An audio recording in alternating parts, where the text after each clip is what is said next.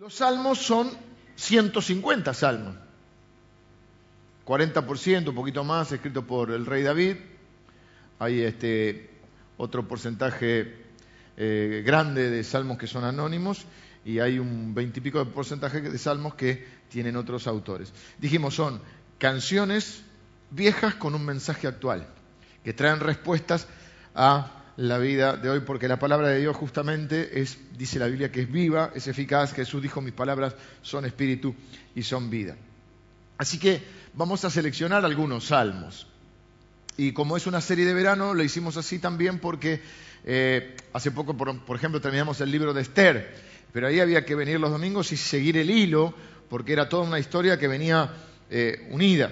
Por supuesto, si no falta, se puede llevar el DVD o el CD, pero es más difícil seguir la historia. En cambio, en el verano, como hay estos eh, tiempos de vacaciones que cada uno toma o tomamos, entonces eh, quisimos hacer esto donde cada capítulo empieza y termina, cada salmo es eh, independiente, aunque hay, hay conexión, mucha conexión en algunos. Así que estamos con esta serie de los salmos. Y los salmos tienen eso, como son canciones, la mayoría de los que caminamos con el Señor y conocemos un poco la Biblia, tenemos algún que otro salmo preferido, ¿o no? La mayoría, bueno, mucha gente, no sé si la mayoría, pero yo creo que la mayoría, por ejemplo, tiene, eh, cuando uno le pregunta a la gente cuál es tu salmo preferido, y muchos van a decir, por ejemplo, el 23. Y como las canciones, como si hubiese un viejo himnario, porque tiene, tienen números. Entonces dice, el 23, ¿cuál es el 23? El Señor es mi pastor, nada me faltará, un salmo precioso.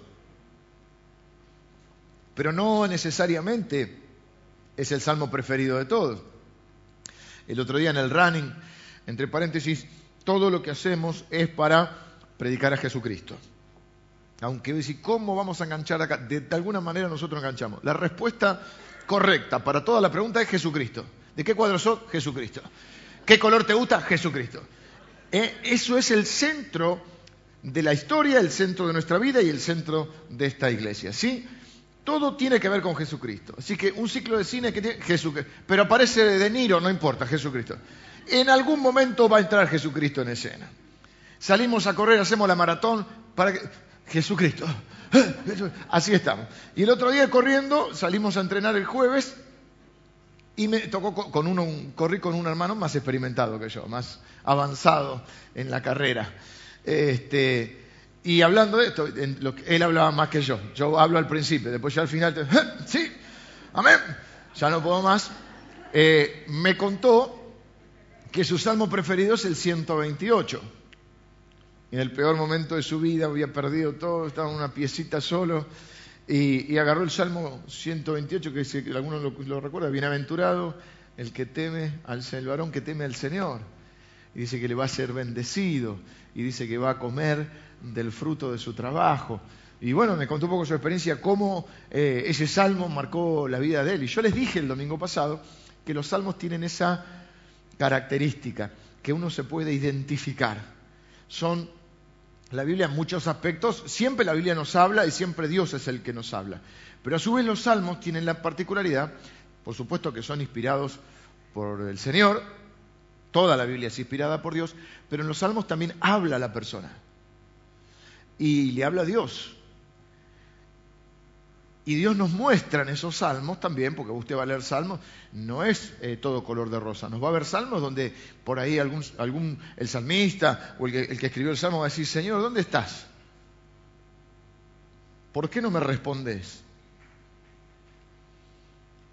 ¿Por qué me has desamparado? Un salmo que, que eh, menciona o dice parte de ese salmo, recita Jesús en la cruz. Padre mío, ¿por qué me has desamparado? Es decir, hay salmos que son muy humanos, podríamos decir, muy, y entonces uno se puede sentir identificado. Y yo no tenía tanto libro de los salmos porque me parecía un libro más de contemplación, y yo tengo un temperamento más de acción, y entonces la contemplación por ahí me cuesta un poco más. Pero cuando, en muchos momentos de mi vida y en momentos donde por ahí uno eh, busca esas respuestas de Dios, eh, resulta que leía los salmos y decía, pero parece la historia de mi vida. Es decir, uno se siente identificado con lo que está sintiendo el salmista en muchas ocasiones, y eso es lo lindo que tiene. Bueno, vieron que las canciones tienen eso también. ¿Eh? Cada uno de ustedes tienen sus canciones, a veces los, los matrimonios, las parejas en las historias de amor, hay una canción que es la que los eh, identifica, eh, hay canciones que nos hacen transportar a lugares o a épocas de nuestra vida, ¿sí? Digan que sí porque así quedan bien conmigo. ¿O no? Sí. Están los hits del verano y esta canción, eh, verano del 93, verano, de hecho había una serie que era verano de algún año, no sé. ¿Del? Ya, ya son viejitos. Nosotros peor, veíamos pelitos.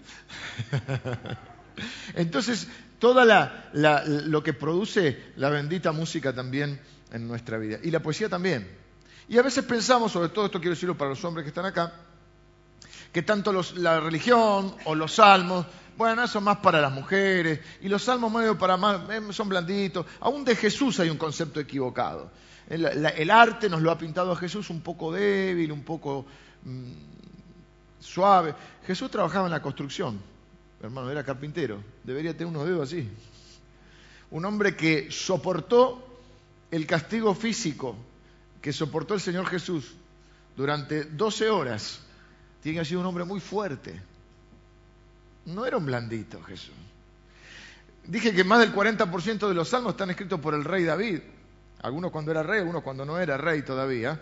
Y David no era tampoco, era un hombre eh, fuerte, un hombre, el rey quizá más importante de todo Israel un hombre que con 16 años se paró delante de un grandote que medía como 3 metros, más o menos, unos 3 metros, cuando nadie se atrevía a desafiarlo. Un rey David que cuando le quiere construir el templo a Dios, Dios le dice, mira, lo va a construir tu hijo que va a ser un hombre de paz. Vos derramaste mucha sangre. Un guerrero. ¿Por qué? Porque le tocó un tiempo, cada uno tiene que vivir el tiempo que le ha tocado y de la mejor manera eh, eh, para ser útil al reino de Dios. Y el tiempo que le tocó al rey David era de, unir, porque Israel estaba dividido en dos reinos, Israel y Judá. Él tenía que unió ese reino y lo, gobernó junto luego. Primero gobernó Judá, después reinó junto, unió las, las tribus del norte con las tribus del sur. O sea, las doce tribus, había diez al norte y dos al sur, las unió y tuvo que establecer el territorio y pelear contra todos los los eh, pueblos vecinos. Luego viene Salomón, que algunos creen que escribió el Salmo 1, como un prólogo a, todos los salmos del Padre, y Salomón le tocó una época de prosperidad, de, tranquilidad, de bendición.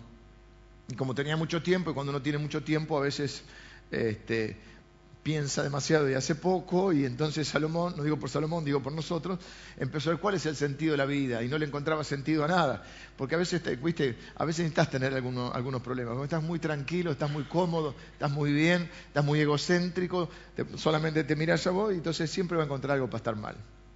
¿Mm? Y David no tenía tiempo de estar mal, porque tenía que estar siempre, este, igual se mandaba la suya, su tiempo se, lo, se lo encontraba.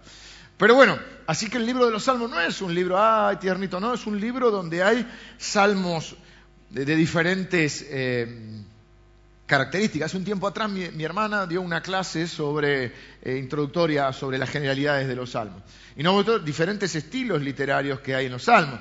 A mí me gustan, por ejemplo, los salmos imprecatorios, que quedaron antiguos porque después Jesús dijo que, bueno, tenemos que amar a los enemigos. Los salmos imprecatorios son donde el rey David o el salmista dice, levántate, Señor, y termina con mis enemigos. Y no está hablando de, eh, eh, no es nuestra lucha contra carne y sangre, ¿no? Él quiere que mate a los enemigos.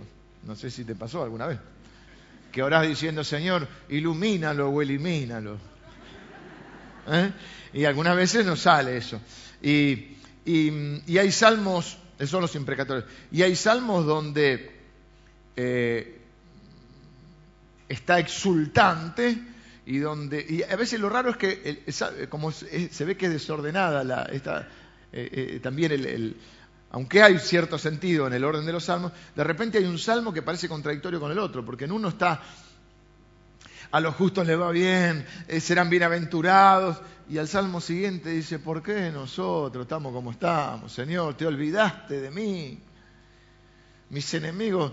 Mm, bueno, y entonces, ¿qué vamos a ver hoy? El domingo pasado, ¿qué salmo vimos? el 126. Y dijimos que no es, seremos como los que sueñan y ay, ¿cuál es tu sueño? No, dijimos que primero hablaba de lo que Dios había hecho y era tan maravilloso que nos parecía un sueño. Y después habló de lo que nosotros teníamos que hacer. ¿Mm? Y dijimos que a veces la vida está eh, construida en base a decisiones.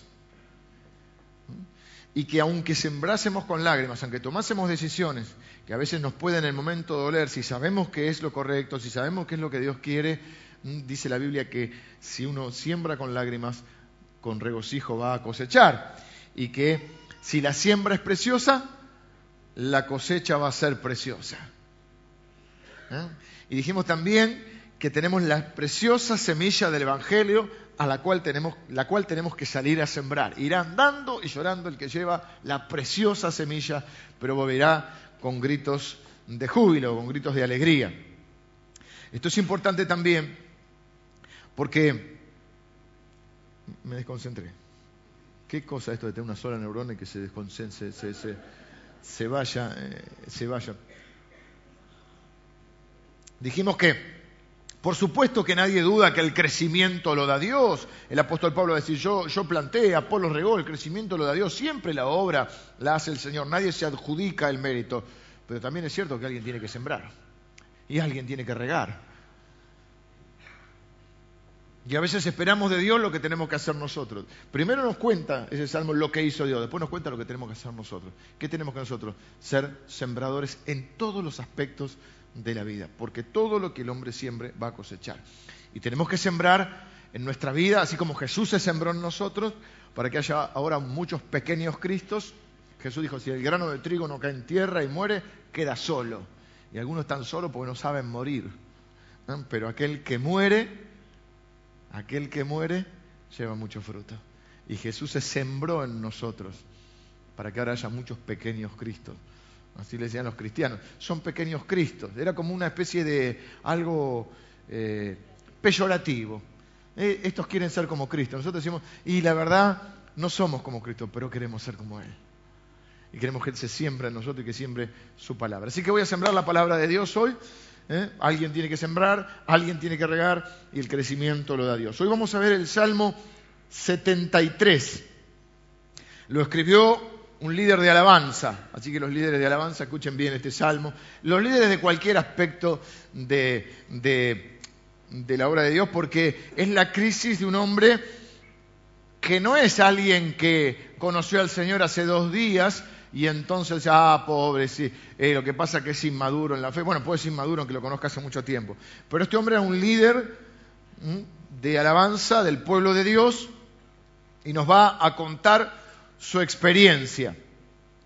Y nos va a, de alguna manera, contarnos que él se hizo la misma pregunta que quizá muchos de nosotros nos hayamos hecho en algún momento de la vida. Che, ¿no te parece que a los malos les va bien? ¿No te parece que este, mi vecino, mi cuñado, eh, hace todo al revés de la palabra de Dios y le va mejor que a mí? Y este líder de alabanza en un momento le va a preguntar, se va a preguntar a sí mismo, le va a preguntar a Dios y va a decir, ¿por qué los malos prosperan? Si es que hubiera buenos y malos. Pero bueno, ¿eh? por lo menos se está refiriendo a aquella gente que no le importa nada de lo que Dios dice, no le importa la, voluntad de Dios, nada, y sin embargo parece que están fenómenos. Bueno, de eso va a hablar este salmo, el 73. Un salmo donde él va a contarnos y decir, yo tuve una crisis de fe. ¿Alguno tuvo alguna crisis de fe alguna vez? Yo solo, o, son todos súper espirituales o son todos una manga de mentirosos, pero bueno, no sé. ¿eh? Hay algunos que dicen, sí, yo, yo tuve una crisis de fe. Y lo va a contar como un testimonio. Y, y, va a decir, va a empezar este salmo, vamos a buscarlo, Salmo 73. Entramos de lleno en el Salmo 73. Un salmo de Asaf. Asaf es el líder de alabanza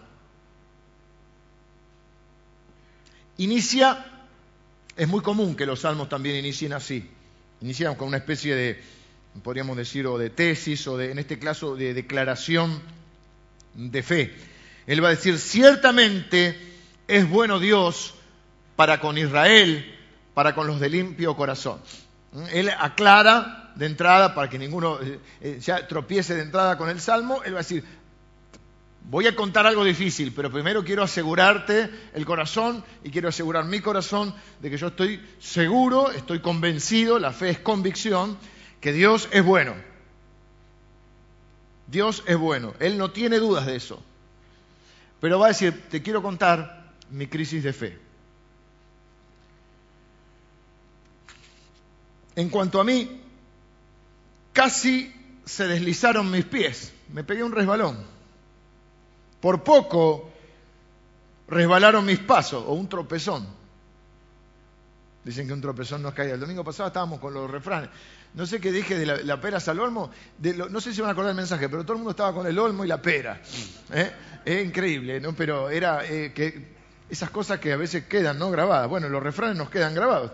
Muchos de ustedes seguramente les pasa o con versículos bíblicos o aún con refranes, dice, como decía mi abuelito, como decía mi mamá, ¿eh? esas frases que nos quedan. Y dice una frase que un tropezón no es caída, pero guarda. Dice, ¿por qué? Eh, ¿Cuál fue el motivo de que resbalaron sus pies por, poco tropiezo?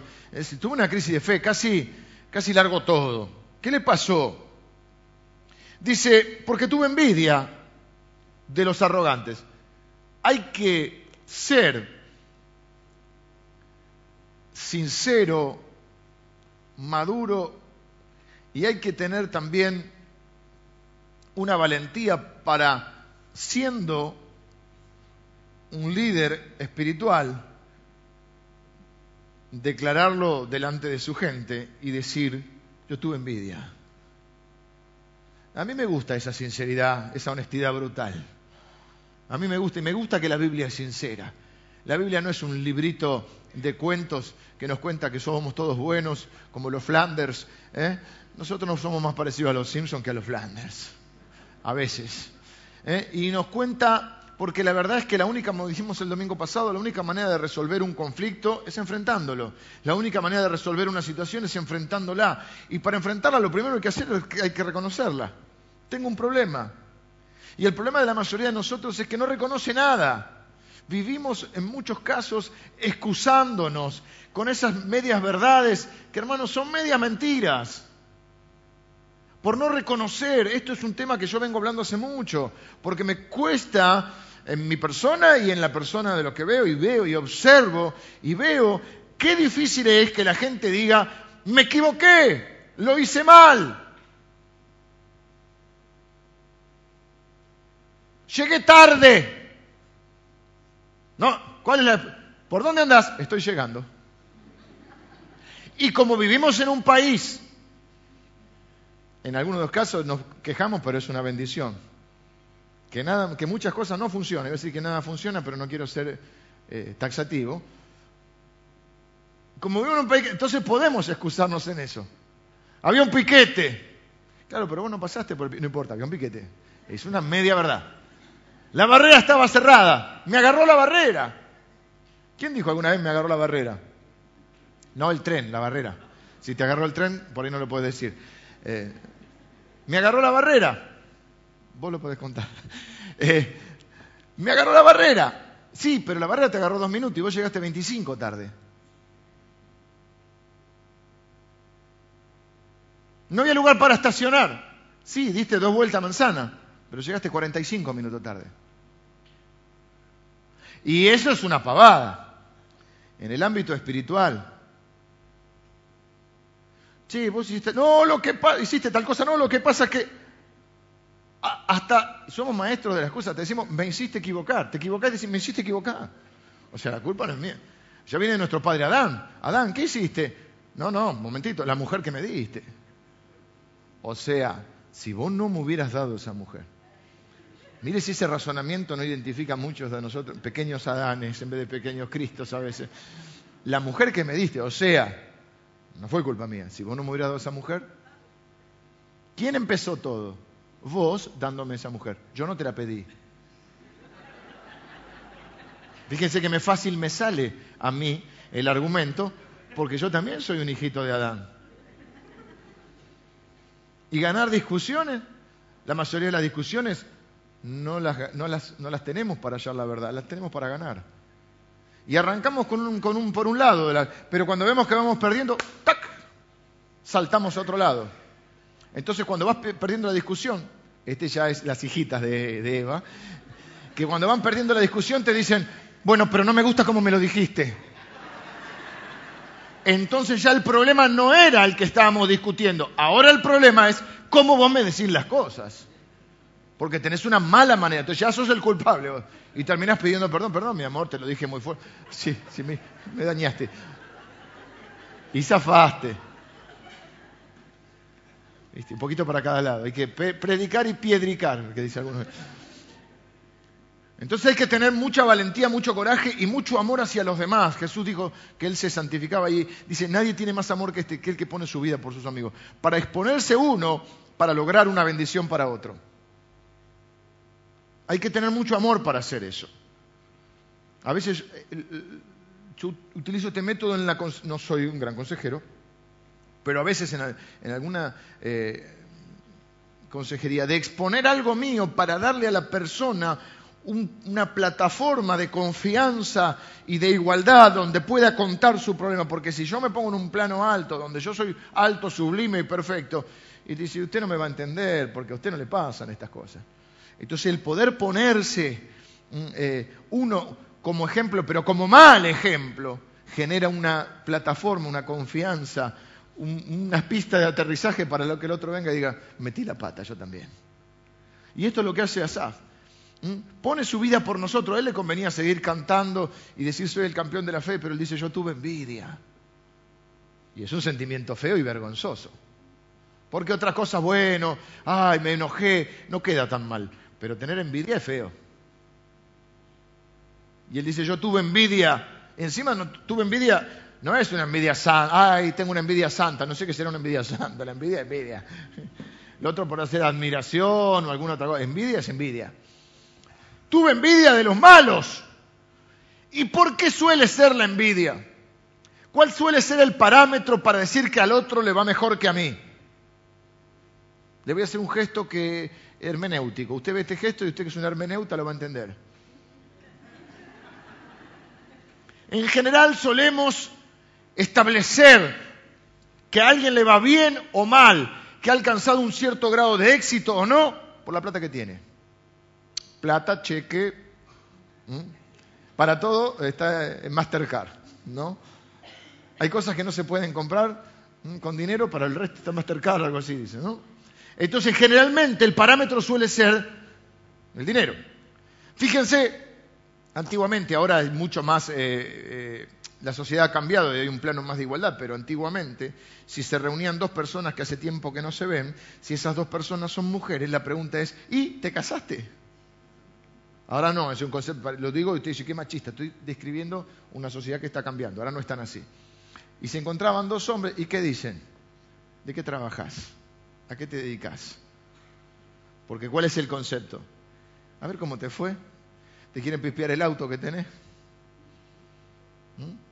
La ropa las mujeres más que los hombres. Las mujeres miran la cartera, a ver qué cartera, qué zapatos tiene. Y el hombre mira el auto. ¿Por qué? Porque generalmente el para... ¿Dónde vivís? Y fíjate que la gente trata de impresionar con eso también.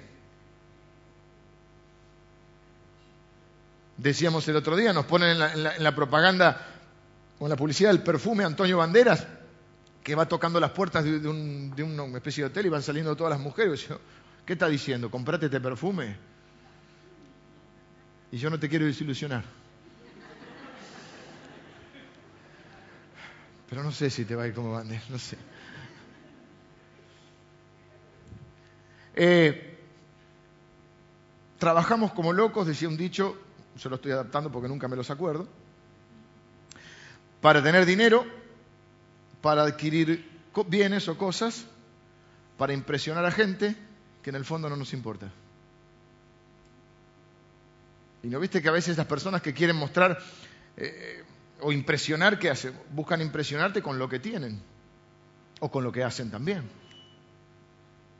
Entonces, generalmente la, el parámetro de ver, porque él dice, tuve envidia porque a ellos les va bien y a mí no tanto. El parámetro en general mucho tiene que ver con el éxito económico. Pero no es lo único que él va a decir. Él va a describir en una perspectiva humana, terrenal, limitada en espacio y tiempo, por lo cual no es objetiva esa mirada, la perspectiva es una mirada de las cosas, él va a mirar la vida de esa gente y va a llegar a una conclusión errónea en principio, donde va a decir, a esta gente le va mejor que a mí. Al fin, y se va a preguntar, ¿de qué sirve servir a Dios? Entonces vamos a leer los primeros versículos del, 4, es un salmo largo. hay salmos más cortos, este es largo. dice, porque tuve envidia de los arrogantes viendo la prosperidad de los impíos, porque no tienen congojas por su muerte, pues su vigor está entero. No pasan trabajos como los otros mortales, ni son azotados como los demás hombres. Por tanto, la soberbia los corona. Se cubren de vestido de violencia, los ojos se les saltan de gordura. Otra versión moderna dice, son gordos ricachones. Me gustó esa versión. Logran con creces los antojos del corazón, se mofan, es decir, se burlan y hablan con maldad de hacer violencia, hablan con altanería, ponen en su boca contra el cielo y su lengua pasea la tierra por eso Dios hará volver a su pueblo aquí y aguas en abundancia serán extraídas para ellos. Y dicen, ¿cómo sabe Dios? Y hay conocimiento en el Altísimo.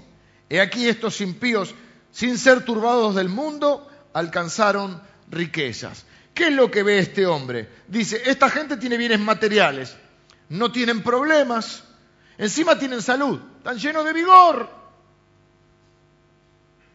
Son orgullosos, son prepotentes, toman las cosas con violencia.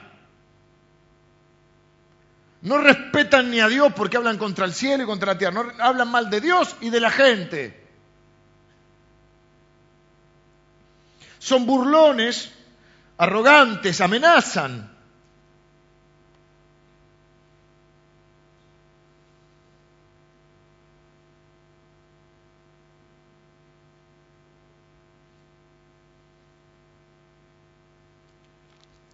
Quería enganchar el salmo estaba leyendo el 71. Tenía que dar vuelta la hoja.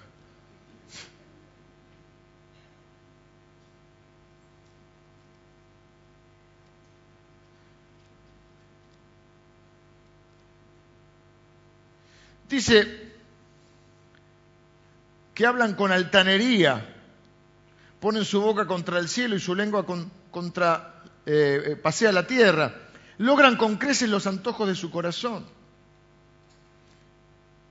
Dicen cómo sabe Dios y hay conocimiento en el Altísimo. Hay otra versión que dice, la gente los consulta. Encima, claro, porque la gente ve a alguien que le va bien económicamente y dice, ah, este es inteligente, este sabe, este es sabio. Alguien puede hacer dinero y no ser sabio, no saber cómo vivir. De hecho, no sé con quién hablaba esta semana, una humilde opinión, que me encuentro con un montón de gente que a mi humilde entender no sabe vivir. Soy como Julio Iglesias, me olvidé de vivir. Hace muchos años yo conocí a un, bueno, hice una amistad, trabajé con, él muchos años, en una, familia que eran todos empresarios, y él me decía una cosa que a mí me hacía reír mucho, eh, y no lo había pensado hasta ese momento. Quizá no es el pensamiento de todos los que tienen dinero, pero él decía, cuando vos pasás una cierta cifra en millones de dólares, hablábamos, ya eh, es lo mismo, da igual. Ya tu estilo de vida no cambia.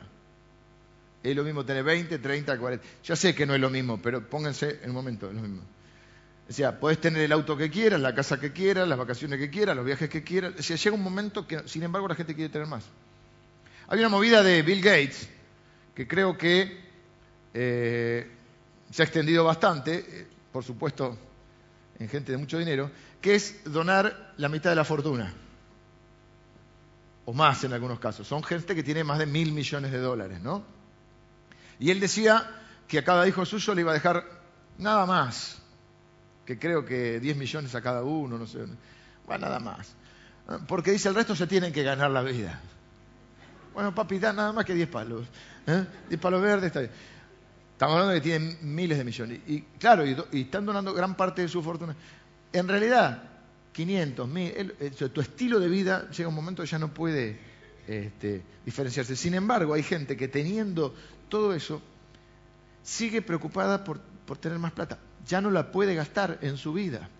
Una persona que murió con mucho dinero y lo que estaban ahí siempre, viste el velatorio al principio y después ya no saben qué hacer, se ponen a contar chistes, no, café. Y uno dice, un chusma que había, dice, eh, ¿cuánto dejó? Y el otro le dice, todo. van cayendo. ¿Cuánto dejó? Todo.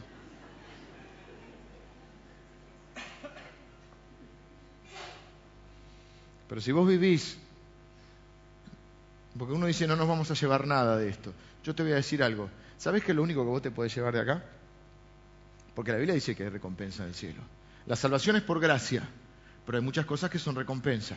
La gente al revés, quiere ganarse la salvación y vivir por vivir, está bien, vivimos por gracia, pero decir vivir eh, sin, sin, sin hacer nada, ¿no? Quiere tener la bendición de Dios sin la obediencia, sin el caminar con Dios. ¿Saben lo único que nosotros nos podemos llevar de esta, de esta tierra? Bueno, pensé yo, no sé si es lo único, es lo que se me ocurrió a mí. Y ustedes saben, yo tengo esos pensamientos muy profundos, ¿no? Almas. El Espíritu Santo, estamos de acuerdo, no hace falta que lo aclare, la mayoría de ustedes me conocen. Almas, o sea, el Espíritu Santo es el que convence de pecado, eh, Jesucristo es el que nos salva, pero alguien tiene que usar. Él da el crecimiento, pero alguien tiene que sembrar. ¿Mm? Lo único que usted se puede llevar de acá. Por ejemplo, ¿vieron cuando en unas películas de esas, a mí me gustan las, ya ahora quedaron antiguas porque estamos con la no violencia, todo a mí me gustan las de tiros, tiros, tiros. ¿Y el argumento cuál es? Tiro, que murieron, no importa. Eh, viste, que hay un... Bueno, ahora ya nos fuimos avivando algunas cosas. Pero antes decía, ¿cómo son los americanos? Porque hay un americano y, mueren 25 alemanes. Ahora no me puedo tirar contra los alemanes por una, razón obvia, ¿no? No la agarraron, bueno, no importa. Mis suegros son alemanes, entonces, bueno, no. Ahora estamos con los... Pero viste esas películas que va, va, va. Y, viste, esas películas viejas que daban antes, que había que volar un puente. ¿Cuál era la que había que volar el puente? Puente sobre el río, no sé cuál. ¡Oh! Peliculón. Los doce del patíbulo. O las de Charles Bronson, el justiciero anónimo. ¿Quién no soñó con ser el justiciero anónimo en algún momento de la vida? Bueno, no, todo eso es la vida vieja, ya he dejado, dijimos, no vuelvo atrás, he decidido seguir a Cristo, hay que ministrarse a uno mismo con, con los salmos. ¿Por qué estaba diciendo esto? Las películas. Tírenme algún dato más porque me perdí. Las, claro, claro, bien ahí, bien ahí. Hay una película del tipo de en un momento está acercado y dice, bueno, voy a morir, pero me voy a llevar unos cuantos. Frases de película, si ustedes no vieron película de tiro, si no escuchaban esa frase no vieron película verdadera de tiro. Me voy a cargar unos cuantos, me voy a llevar unos cuantos. Lo único que uno se puede llevar de esta vida es haber sido testigo del Señor y haber ganado almas para el Señor. El resto lo dejas todo. Entre esas almas, espero, orá y trabaja mucho, porque yo, no sé tú, pero yo, entre otras cosas, me quiero llevar las almas de mis hijos.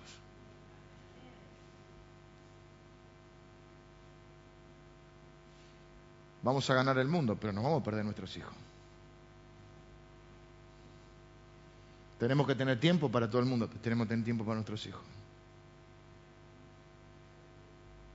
No es cierto que se oponga a eso. No es cierto que sean cosas incompatibles. Yo no quiero llegar a una edad donde mi, hijo, mi hija, mi hijo diga, tenía tiempo para todo menos para mí. Porque yo para poder ser pastor de ustedes, primero tengo que ser pastor de ellos, de mi familia. Entonces dedíquele el tiempo a su familia. Porque voy a decir otro de esos pensamientos profundos que yo tengo. Mire, escuche esto, quizá no lo escuchó nunca. No todo es plata en la vida.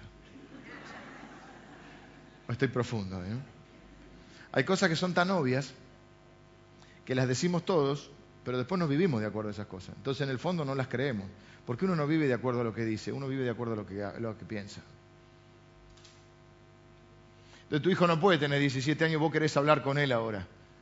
Querés ser su compinche. Contame, che, ¿no tuviste tiempo durante 17 años para mí y ahora querés venir a hablar conmigo? No quiero ahora, dice el pibe. Construyan. No sé cómo llegué acá.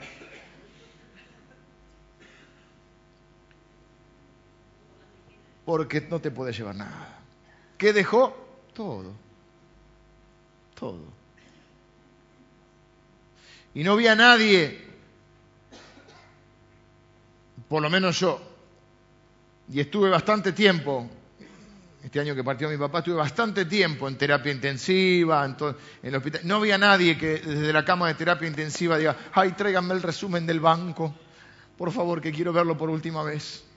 Pónganme el coche cerca de la ventana, así lo puedo ver. ¿Mm? Vi a la gente pidiendo por sus hijos, por su familia, por sus padres. Vi, como también dice un dicho, todos somos creyentes el último minuto de nuestra vida o algo así. ¿Mm? Vi gente pidiendo por un pastor o por un cura en el último momento de su vida.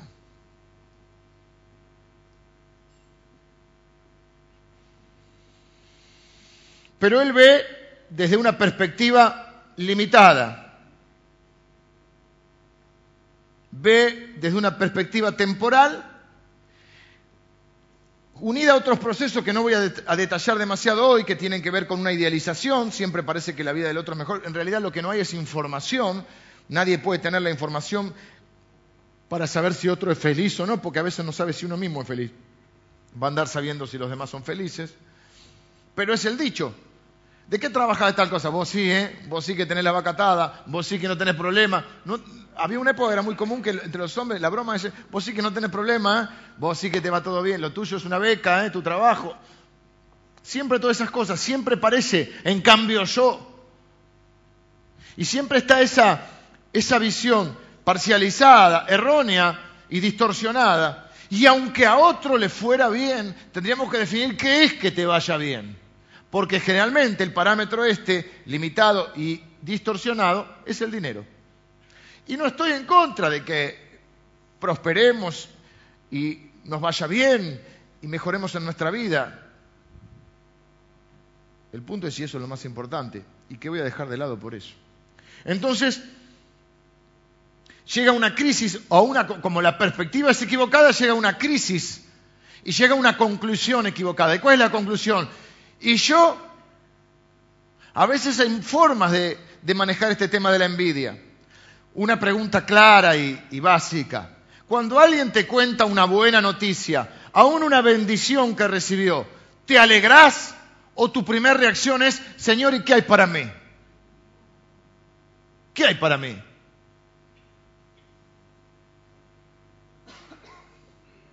O sinceramente te alegrás cuando el otro viene y te cuenta una bendición. Estamos en un mundo tan complicado y aún a veces se nos pegan tantas cosas de este sistema, de este mundo, que a veces es mejor terminamos diciéndole a nuestros hijos, no cuentes todas las bendiciones, no cuente, porque encima, ¿qué van a decir cuando te va bien? Algo habrá hecho. Ven a alguien que... Yo conocía amigos míos que tenían autos eh, de los que considero muy lujoso y tienen que tener cuidado donde lo dejan porque se lo rayan. Y habrá dicho, y si no, ¿cuál es? Y a alguien habrá embromado, ¿o no? Algo habrá hecho. Entonces, este hombre dice, a ver, en esa perspectiva de él, yo veo a esta gente, son burlones, este, tienen plata, tienen salud, hasta mueren bien, no tienen los problemas que tengo yo, que encima me azotan de día y de noche, todo el día me están dando duro. Encima la gente los consulta. Y ellos se burlan de Dios, se creen dioses, se burlan de Dios, se burlan de la gente. Y entonces se pregunta esto, verdaderamente, o dice llega esta conclusión, verdaderamente en vano, ¿qué es en vano? Inútilmente. He limpiado mi corazón y lavado mis manos en inocencia, pues he sido azotado todo el día y castigado todas las mañanas, o sea, de noche, de mañana si dijera yo, hablaré como ellos, he aquí a la generación de tus hijos engañaría. Cuando pensé para saber esto, fue duro trabajo para mí. Él está diciendo, llegué a una crisis de fe, donde me pregunté, ¿vale la pena seguir a Cristo? ¿Vale la pena ser íntegro en la vida? Vale, se ve muy bien él también, ¿no? Pero bueno, vamos a suponer que era todo lo que él dice que era. ¿Vale la pena este, lavar mis manos de inocencia, ser una persona que no es culpable de, hacer estos actos que él mismo describió antes? Y, me pregunté, y, y, llegué a la no se lo preguntan, en un momento llega a la conclusión, llegué a la conclusión que era en vano esto. Y encima de todo, como soy un líder de la iglesia, no lo puedo hablar con nadie. ¿Vieron que dice ahí? Si hablara con, la gente del pueblo, dice, eh, si dijera yo, hablaré como ellos, he aquí a la generación de tus hijos engañaría, otra versión dice, a la generación de tus hijos traicionaría. Es decir, les estaría eh, influyendo mal, podría ser un tropiezo para el propio pueblo de Dios, porque soy un líder de Dios, que estoy envidioso, que me siento este, que he trabajado en vano, que todo mi esfuerzo, mi sacrificio o mi forma o mi todo el costo que estoy pagando por seguir a Cristo, por obedecer a Dios, y al final si estos viven bien. Son gordos ricachones que tienen todos los deseos de su corazón. Busque después, a mí me gusta mucho, no tengo tiempo hoy, ni en general no lo podemos hacer, eh, y, utilizo la Reina Valera porque es la que mayormente la gente tiene, o la mayoría tiene, pero usted puede buscar diferentes versiones de la Biblia. Si yo no la tengo, bueno, usted entra, por ejemplo, al Google y pone en inglés, en, castellano, se lo, digo como se escribe, Bible Gate Guay. Para que lo entiendan. Bible, w, pongan en Google, Bible Gate Guay. Y hay una página ahí donde usted puede poner la versión de la Biblia, el salmo que quiera, busca, o la, porción de la Biblia que quiere, y le da la opción de buscarlo en diferentes versiones. Incluso yo las puede poner en paralelo y compara. Y entonces eso enriquece al texto, porque son traducciones. ¿eh? Y entonces usted va pudiendo comprender más el sentido de lo que está diciendo. Así hay un montón de páginas que lo hacen. Texto puro, no estamos hablando de comentarios que también hay, texto puro de la Biblia. Entonces él llega a esta conclusión y dice, bueno, lo que traté de hacer fue de entenderlo yo solo. Cuando pensé para saber esto, fue duro trabajo para mí. Otra versión dice, me resultó insoportable, me resultó difícil. Traté de entenderlo solo, de procesarlo, pero no pude. Es decir, llega una crisis de fe. Pero gracias a Dios, Dios siempre provee para sus hijos dirección y porque en el fondo uno en su corazón sabe que las respuestas solo están en Él. Entonces, versículo 17 hay un, quiebre en el Salmo, un, cambio radical. Si fuera la película, es, es el nudo central de la película, porque dice, hasta que, entrando en el santuario de Dios, comprendí el fin de ellos. Ciertamente los has puesto en deslizaderos, en asolamientos los harás caer. ¿Cómo han sido asolados de repente? Se, sorprende. Perecieron, se consumieron de terrores, como sueño del que despierta. Así, Señor, cuando despertares, menospreciarás su apariencia. La pregunta que se hace el salmista es la pregunta que por ahí algunos de nosotros nos hemos hecho alguna vez. ¿Vale la pena? Vale la pena... Mire, el otro día eh, falleció la mamá de, Germán. ¿Conocen a Germán? La mayoría de ustedes lo conocen, Germán, Talla Germán. Falleció su mamá a los 94 años y fuimos a acompañarlo en el, al cementerio y compartimos unas palabras y también compartí un hermano que yo primero pensé que era eh, cura por la ropa, pero después eh, hablando con él me, explicó que él es eh, diácono, es decir, está casado, tiene hijos y, ejerce algunas funciones sacerdotales dentro de la Iglesia Católica y parte de la familia de Germán pertenece al, catolicismo. Bueno, entonces compartimos, dio unas palabras él y unas palabras yo. tuve bien, Germán, ¿no? No, porque yo conocía a la mamá de Germán, una viejita hermosa que sentaba por acá atrás y que el último tiempo ya venía y escuchaba nuestras prédicas. Y bueno, todo pasó, usted me ha escuchado, pasó a mejor vida, pasó a mejor vida. Y, yo digo, bueno, en este caso, yo sé que esta señora pasó a mejor vida porque sabía que tenía puesta su fe en Jesús, pero no todo el mundo pasa a mejor vida. porque la Biblia dice que el que está en Cristo, aunque esté muerto, vivirá. Que Él es la Jesús dijo, yo soy la resurrección y la vida, el que en mí cree, aunque esté muerto, vivirá. Y el apóstol Pablo dice, no quiero que ignoren acerca de los que duermen. Es un misterio. Se habló del misterio de la muerte, es un misterio. Pero le dice, no quiero que ignoren acerca de esto. Todos los que están en Cristo resucitarán. ¿Mm? Eh, y entonces, bueno, conversando luego con este hermano diácono, él me cuenta que tenía un trabajo dentro del gobierno, el cual dejó. Y dice, porque ya me resultaba insoportable y porque además yo mismo era un estorbo para el sistema. No sé si me explico. Entonces muchas veces se nos hace difícil, es real, vivir dentro de un sistema tan corrupto, donde a veces hasta te transformás en un estorbo para el sistema. Es decir, hay tanto para cada uno. No, yo no porque soy cristiano, entonces no puedo. Pero no es que no aceptes algo, es que no digas que está bien lo que está mal. Es que a veces no puedas hacer la vista gorda en algo, es mantenerte íntegro en alguna cosa, es muy difícil. Muchos de ustedes lo saben, trabajan en empresas, son comerciantes, o en la función que tengan, y saben lo difícil que a veces es lo que él plantea. Me fue difícil mantenerme íntegro. Y tuve una crisis de fe y dije, ¿vale la pena? ¿Vale fuerza? Tanto problema, estos tipos no tienen problemas, están fenómenos, tienen salud. Y la verdad que en un momento me resultó insoportable, pero tuvo el reflejo que tiene alguien que aunque pasó una crisis, es un hombre que ama y conoce a Dios. Y sabe que su respuesta está en Dios. Y entonces, ¿qué hace? Lo mismo que usted y yo tenemos que hacer cada vez que tenemos una situación incomprensible, una crisis que puede ser de fe o no, o cualquier situación. Lo primero que tenemos que hacer es correr al Señor. Hasta que entré en el santuario de Dios. Fui a arreglarme con Dios, porque yo las cosas las arreglo con Dios. En primera instancia las arreglo con Dios. Y yo no voy a Dios para que Él me cambie las cosas. Yo voy a Dios para que Él me cambie a mí y yo pueda cambiar las cosas. Quizá no se cambie a veces nada de lo que me rodea, lo que cambia es mi perspectiva. Lo que va a cambiar, porque noten este salmo, no cambia nada. Los de afuera siguen, en el, en el salmo este por lo menos, los de afuera siguen haciendo todo lo que hacían. No es que se volvieron buenos y terminó la película y fueron todos juntitos a la iglesia, no y ahora los malos se volvieron misioneros. No, no, los malos, o la, yo no divido gente en buenos y malos, ¿sí? Ustedes saben que todos somos malos, dice la Biblia, hay uno solo bueno, Jesús, y lo matamos.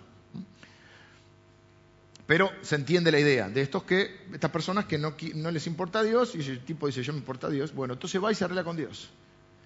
Y no cambia nada de lo de afuera, pero cambia Él porque lo que cambia es su perspectiva, porque Dios lo que le da es la perspectiva, la mirada diferente. La de él que era una mirada limitada en tiempo y espacio. Él estaba viendo una circunstancia puntual que a su vez no tenía toda la información para analizarla y además estaba teniendo una perspectiva terrenal, lo estaba viendo desde acá. Es como, si ustedes ven acá, es diferente. A veces ustedes están ahí Podría pasar que alguno dice, si yo estuviera en el lugar del pastor hubiese dicho esto, esto no lo hubiese dicho, lo hubiese hecho más corto, más largo. Ah, acá, acá se perdió, tenía que haber hecho... Claro, están sentados ahí. Yo con todo cariño y respeto, yo los invito a ustedes a que pasen acá y ya es distinto. Si nomás han tenido que contar algún testimonio, no es fácil para hacer, ¿sí? Entonces, ¿qué es lo que cambia? La perspectiva, ¿de dónde lo ves? Por ejemplo, todos ustedes, a ustedes mismos se ven o de costado o le ven la nuca, la pelada alguno. Yo como los veo, los veo todos de frente, si yo tengo otra perspectiva de este lugar. Ni mejor ni peor, otra perspectiva. En este caso, lo que cambia de Asaf es la perspectiva. Él lo estaba viendo en espacio y tiempo limitado y lo estaba viendo en una perspectiva terrenal. Como va al santuario y Dios le habla y Dios le muestra, él ve lo que ve Dios ahora. Entonces ve la perspectiva de la eternidad, ya no se limita a espacio-tiempo y lo ve desde arriba. Lo ve diferente. Y las cosas se ven muy diferentes. A mí me da risa con algunas hermanitas, eh, a las cuales quiero mucho, que por ahí con, su vista limitada y sus anteojos, a veces me saludan y me dicen, lo quería ver de cerca, porque de lejos no lo veo. entonces, eh, es lindo. A veces me dicen, no, yo no quiero molestar. A mí no me molesta para nada. Usted está muy ocupado. No, yo estoy ocupado en, estar con ustedes. Así como termina la reunión, yo no tengo ningún apuro. y me quedo hasta el final. Ahora, bueno, se queden todos justo hoy. Pero, eh, todos juntos no. Pero no tengo ningún. O sea, a mí me gusta. Yo no soy. Eh, creo que soy ungido de Dios, pero no soy el ungido que se tiene que ir eh, en la nube ni en el carro de fuego. Yo me quedo hasta acá. Si usted se queda hasta el final, va a ver que yo soy uno de los últimos en irme. Y yo estoy para saludarlos, para orar juntos, para conocerlos, para que ustedes se presenten. Yo no soy intocable ni nada por el estilo. Bueno, no me toque mucho, pero. Eh, ¿Entienden lo que yo estoy acá? Puede decir si no quería molestarlo. Ah, solamente quería verlo de cerca. No, bueno, mejor de lejos soy más lindo de cerca. Pero estamos cambia la perspectiva. Entonces, hasta que entré en el santuario y me fui a arreglar con Dios las cosas. Y es como debemos haber hecho nosotros. Y como muchas veces yo también lo he hecho, Señor, esto no lo entiendo. No entiendo. Es más, a veces, Señor, no estoy de acuerdo con lo que estás haciendo, no te entiendo. Vamos a hablar. Nunca está en juego su paternidad sobre mi vida. Nunca está en juego su autoridad.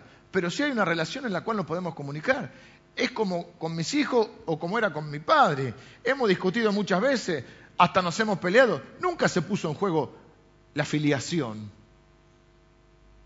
Uno es el padre, uno es el hijo. ¿No? Entonces, no es esto de porque me va mal o porque no entiendo algo, Dios no me quiere más. ¿De dónde salió Dios no me quiere más? No, Dios se olvidó de mí. ¿Por qué? ¿Porque no está de acuerdo con vos? ¿O porque vos no estás de acuerdo con Él? Ahora, uno puede ir a Dios. ¿Qué Dios sería un Dios que no nos escuche? Un Dios que, dice que no se ha acortado ni su oído, se ha dañado, ni su mano se ha cortado para salvar, ni su oído para escuchar. Uno puede decir, Señor, no entiendo esto. ¿Por qué esto es así? A veces te dará respuesta, a veces no, porque para eso es Dios.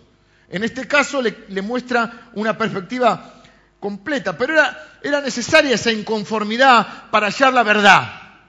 Porque a veces tenemos o la verdad dogmática o el fracaso de la racionalidad. Es decir, la verdad muchas veces religiosa, ¿cuál ha sido? Bueno, no, los ricos son malos, los pobres son buenos, es malo prosperar. Entonces, es una perspectiva que tampoco nos convence, no se la cree nadie. Y hemos tenido la otra, la otra punta que es, si te va bien, es porque tenés fe. Y si tenés dinero, porque tenés fe. Y si, no, y si sos medio pobretón, ah, no tenés fe. Porque si somos ungidos, todos los ungidos, tenemos que andar en la prosperidad. Una teoría falsa de la prosperidad. Dios es un Dios que nos prospera, pero el Evangelio de la prosperidad es una mentira y es una estafa. Hay un solo Evangelio, el Evangelio de Jesucristo. Jesucristo prospera, sana, etcétera. Pero no es el evangelio de la prosperidad, es el evangelio de Jesucristo.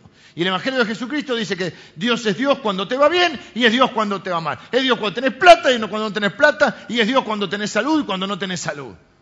Entonces, no crea esa mentira del evangelio de la prosperidad, porque si usted cree en la prosperidad, el día que por alguna circunstancia no haya prosperidad en su vida, usted va a tropezar en su fe.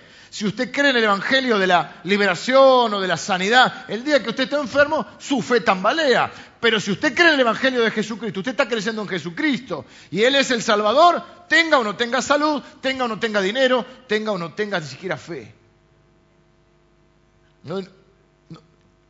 el punto es, ah, es bueno ser pobre. Claro, los que te dicen que es bueno ser pobre son ricos. No sé si me explico.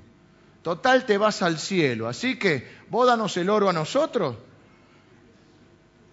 ¿Mm? Viene de, aún de la conquista, ese pensamiento, fíjense, que es un pensamiento que ha impregnado mucho el país y como hay una virtud en la, pobreza. Si vos sos pobre porque eh, eh, eh, estás abnegado por la obra del Señor y el Señor determinó eso para el tiempo de tu vida, gloria a Dios, pero que la voluntad general de Dios es que seamos pobres, no, no lo veo en ningún lado. Pero los países que se han creado con esa mentalidad, o que nos han traído esa mentalidad, sobre todo América Latina, está en pobreza. No era el concepto del judaísmo. El concepto del judaísmo era que Dios traía bendición y prosperidad. No es el concepto de muchos países este, que se, fundaron a partir eh, de la reforma, donde veían a un Dios próspero. Ahora, luego está el otro extremo que es lo que les dije, el Evangelio de la Prosperidad. O sea, que eso no nos sirve. Entonces, está bueno poder este, tener cierta inconformidad para ir a Dios y hallar la verdadera perspectiva. ¿Y qué le dice Dios? ¿Qué es lo que, que le muestra a Dios, le, da la perspectiva completa, le, cambia el significado de qué significa que te vaya bien, qué significa ser bendecido, qué significa ser próspero, que es mucho más que tener o no tener dinero, qué significa tener sobre uno la bendición de Dios y qué es lo que ve Él. Él ve el destino de toda esta gente. Él ve la película completa, no el tráiler nada más. Yo he usado un ejemplo muchas veces, pero eh, bien vale la, repetición, que es que yo les, ponía como que esto fuera nuestra vida y que ustedes se imaginaran que este cable eh, fuese eh, infinito, eterno, infinito. Así es nuestra vida, eterna. Y que esta parte, hasta aquí, hasta lo azul, es la vida terrenal. 70, 80 años, dice la Biblia, los más fuertes, 90, 100. Ahora se está extendiendo la vida, no mucho más, ¿sí?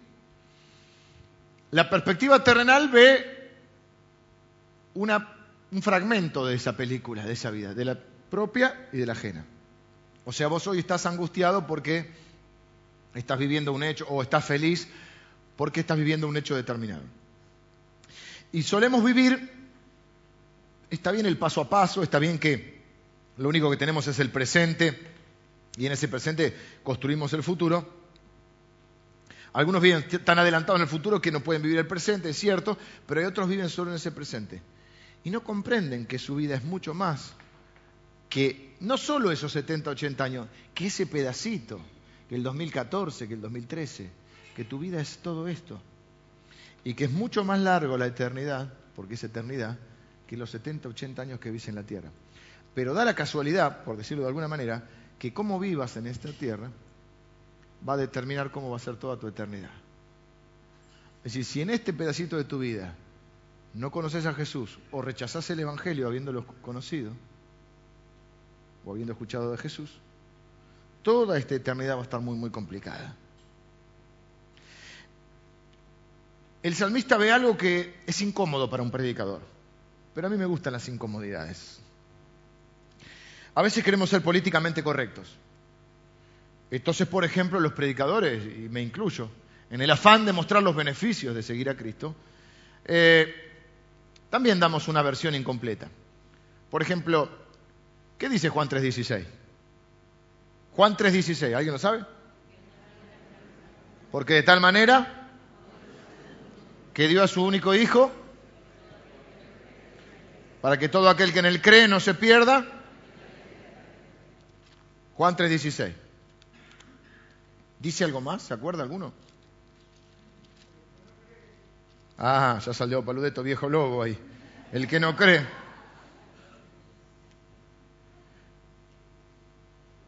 Porque, versículo 17, Juan 3:16, vamos con el 17. Porque no envió Dios a su Hijo al mundo para condenar al mundo, sino para que el mundo sea salvo por él. Amén. ¿Es verdad?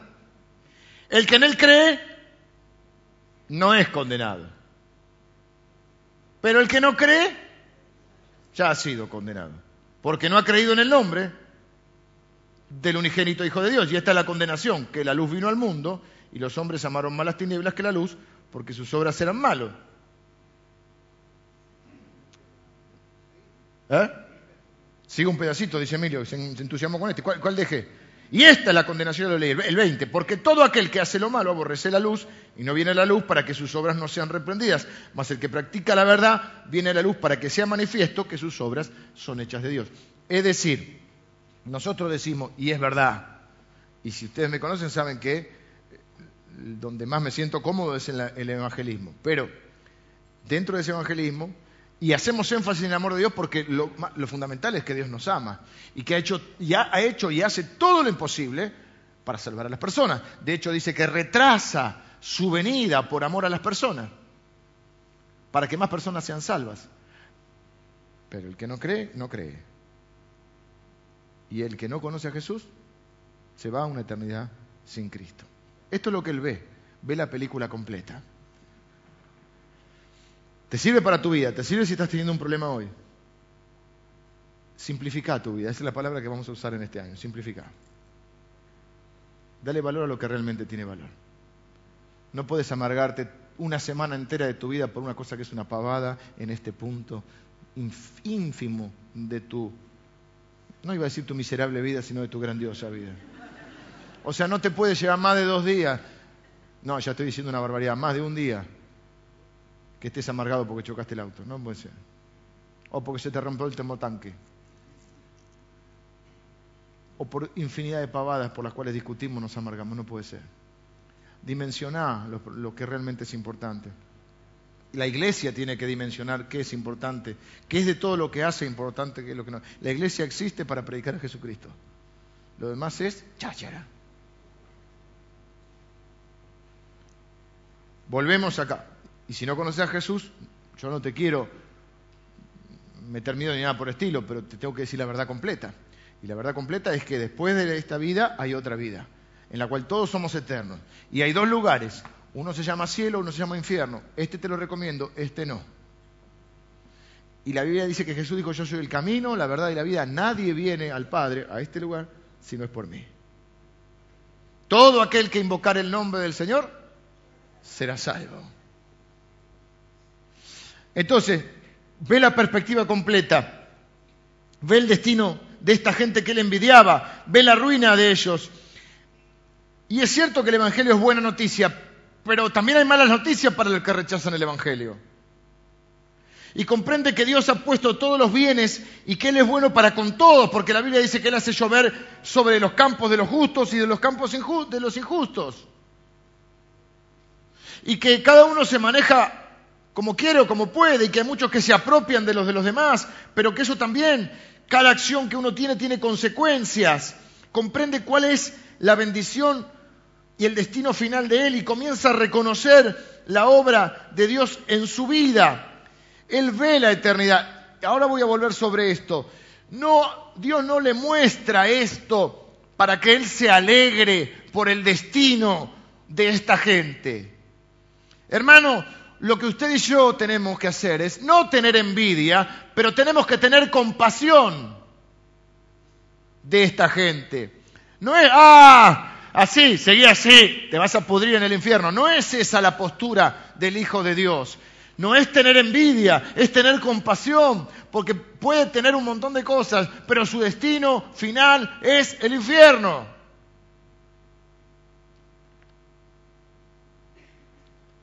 Y él ve, en esta perspectiva, comienza también a ver su propia vida diferente. Ya no ve ese pedacito donde hoy tiene problemas. Y hay días que te levantás con problemas, o hay épocas de tu vida que estás con problemas. ¿Y cómo ves todo? Todo mal. Porque cuando uno está mal, ve todo mal. Yo digo, yo soy un poco hincha, reconozco, con la excelencia, con algunas cosas, y, cuando vengo a la iglesia tengo que ministrarme eso. Si veo alguna cosa mal, puede ser. Si veo todo mal, soy yo. No puede estar todo mal.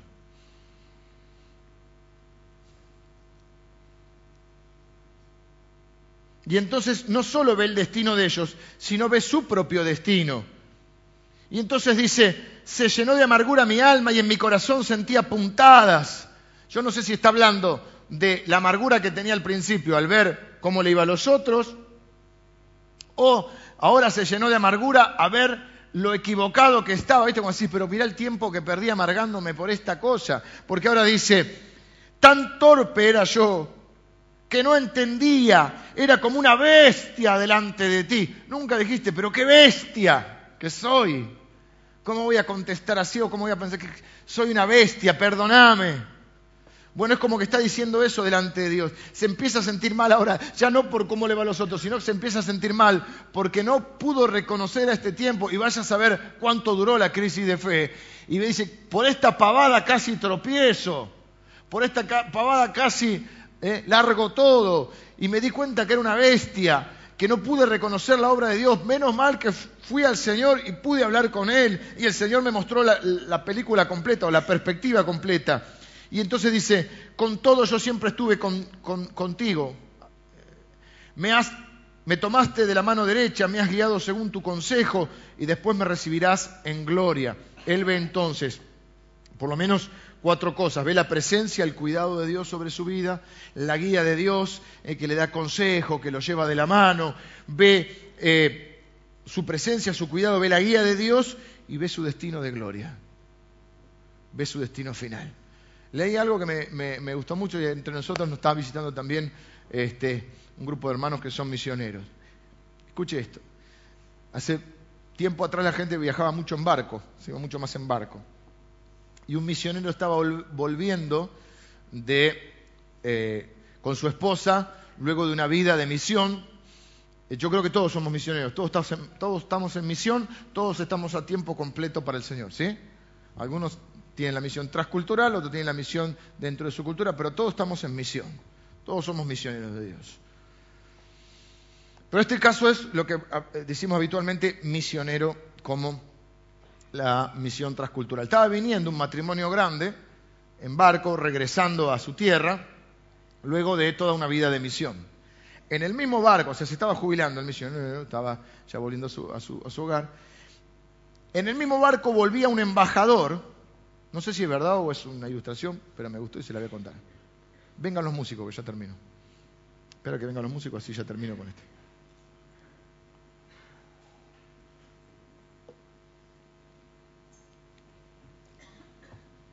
y cuando eh, un embajador que también, con su familia, que también se retiraba de eh, su, misión como embajador y ya se jubilaba también. Entonces al contraste, porque ellos están llegando al, puerto de su tierra, de su nación, y al misionero no lo esperaba nadie. Llegó con la dos valijitas y no lo esperaba nadie. Y al embajador lo recibían con no sé, con la banda, ¿viste? Todo una cosa para... Y la mujer del misionero se sintió mal. Viste que las mujeres son un poco madres también. Velan por nosotros. Algunas ya dicen estoy criando un hijo, lo cual ya es complicado. Así que maduremos muchachos. Pero en ese, en ese rol maternal dice, pero esto es injusto. Bueno, el mundo está como está. Nadie dijo que va a ser justo, ¿no? Pero esto es injusto. A vos te tendrían que recibir así, no a él.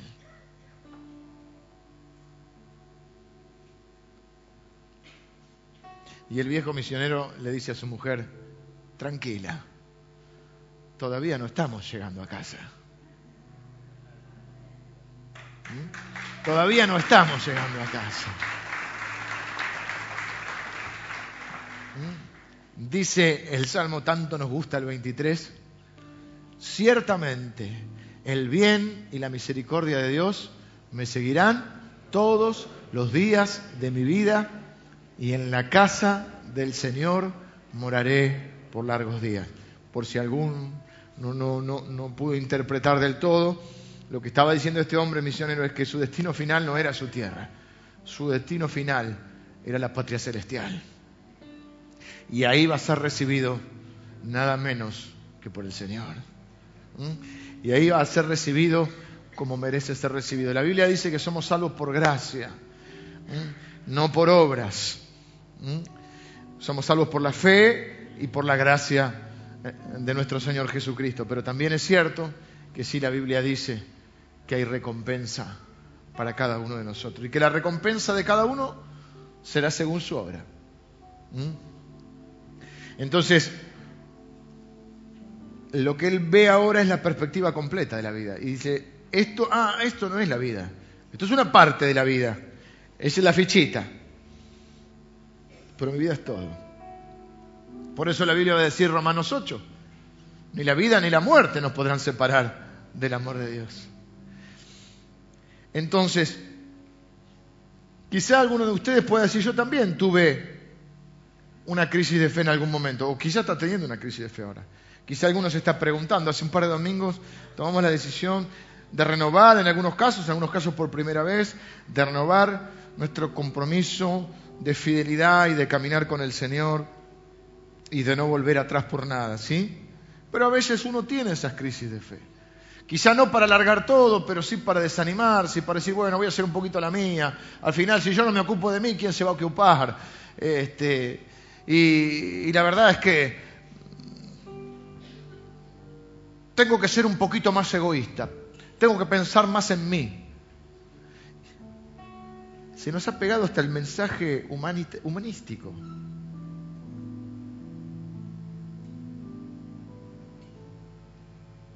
Hace un tiempo atrás escuchaba una mujer que decía, mujer, no pienses en tu esposo ni en tus hijos. Libérate. No decía libérate, pero decía así. Y era cristiana. Ya está de pensar en los demás.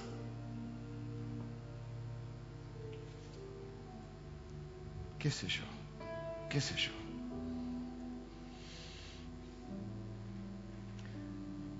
Sigue el salmo, no terminó. Me has guiado según tu consejo y después me recibirás en gloria. Y ahora comienza, claro, ahora comienza a surgir en su, en su vida porque es un músico, porque es un líder de alabanza y porque es cristiano, o porque es un hombre que tiene fe en Dios, empieza a surgir adoración. Porque siempre tenemos la oportunidad de responder en adoración. Y entonces, para mí esta parte, estoy casi seguro, diría yo, esto es el estribillo de una canción para él. Porque dice, ¿a quién tengo yo en los cielos sino a ti? Y fuera de ti nada deseo en la tierra. Fíjate cómo ya la palabra te ministra y vos te ministrás con la palabra. Pasó de desear lo que tenían los otros, ahora dice, ah, no, no, pará, pará. Se ubicó en tiempo y espacio y dice, pará, pará. Que mi vida no es solo este pedacito, es todo. Yo soy el bendecido. Yo soy el eterno. Yo soy el rico en este mundo. Fuera de ti nada deseo en la tierra, mi carne y mi corazón desfallecen. Y a veces me desanimo, mas la roca de mi corazón y mi posición, mi porción, es Dios para siempre. Ah, mi riqueza es Él. Pero en cuanto a mí, ah no, dice después, porque aquí los que se alejan de ti perecerán. Tú destruirás a todo aquel que de ti se aparta, pero en cuanto a mí, el acercarme a Dios es el bien. He puesto en Jehová el Señor mi esperanza para contar todas tus obras. Dos cosas finales que quiero decir.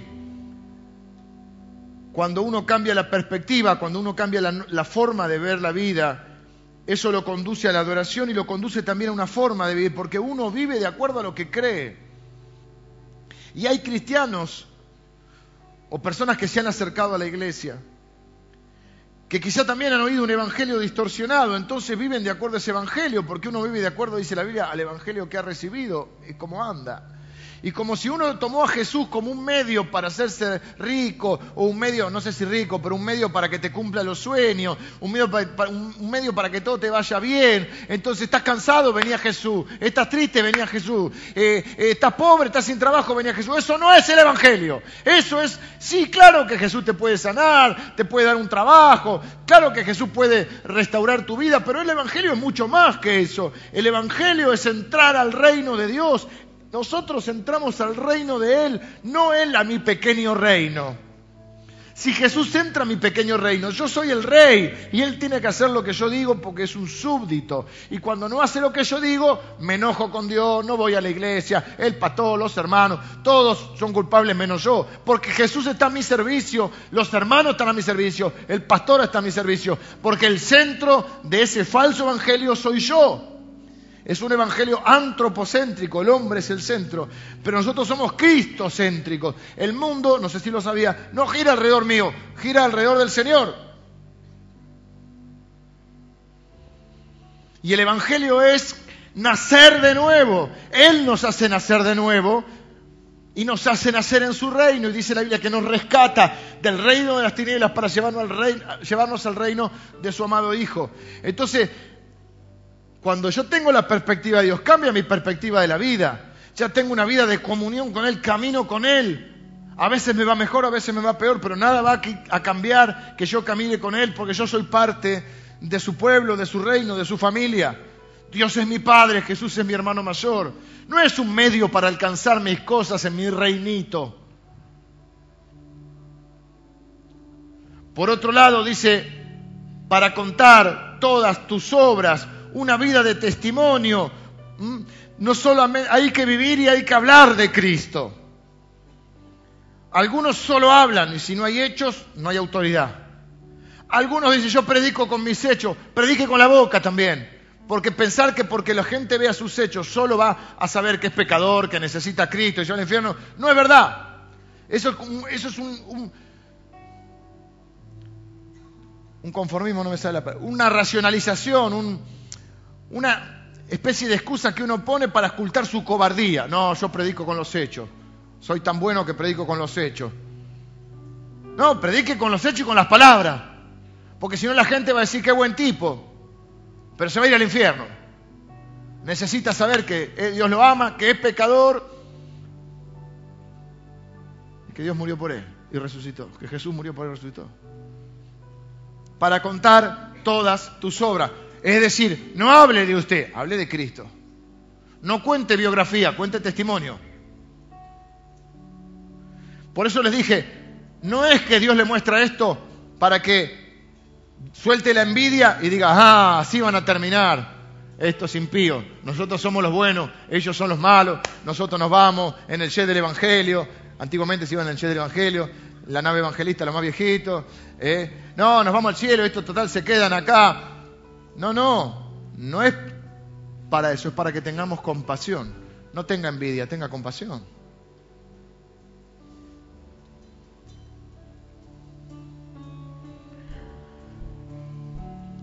Voy a decir algo más. Me tienen que amar porque voy a decir algo fuerte. Así que algunos de ustedes dicen, te amamos, pastor, porque voy a decir algo fuerte. ¿Me aman? Hijos de Jonás, ¿me aman? Escuche esto. Algunos de ustedes, en la generalidad, no estoy pensando en nadie, no hablan de Cristo ni de los beneficios de Cristo, porque en el fondo creen que los beneficios de los otros son mayores que los de ustedes. Es fuerte lo que dije. Algunos que están acá, pero hoy no vinieron, creen, en otras palabras, lo mismo que creía Shaf. Que hay otros que son más bendecidos y a mí me tocó ser cristiano. Y no hablan de los beneficios de Cristo porque creen que los beneficios. Hablan de los beneficios de los otros. ¿Viste cómo le va Fulano? ¿Viste cómo hizo esto? ¿Viste cómo cambió otro? están más impresionados con los beneficios de los otros que con los beneficios de tener a Cristo. En otras palabras, no hablan de Él porque creen que lo que ellos tienen es mejor que lo que nosotros tenemos. Y hermanos, lo que nosotros tenemos es mejor que el oro.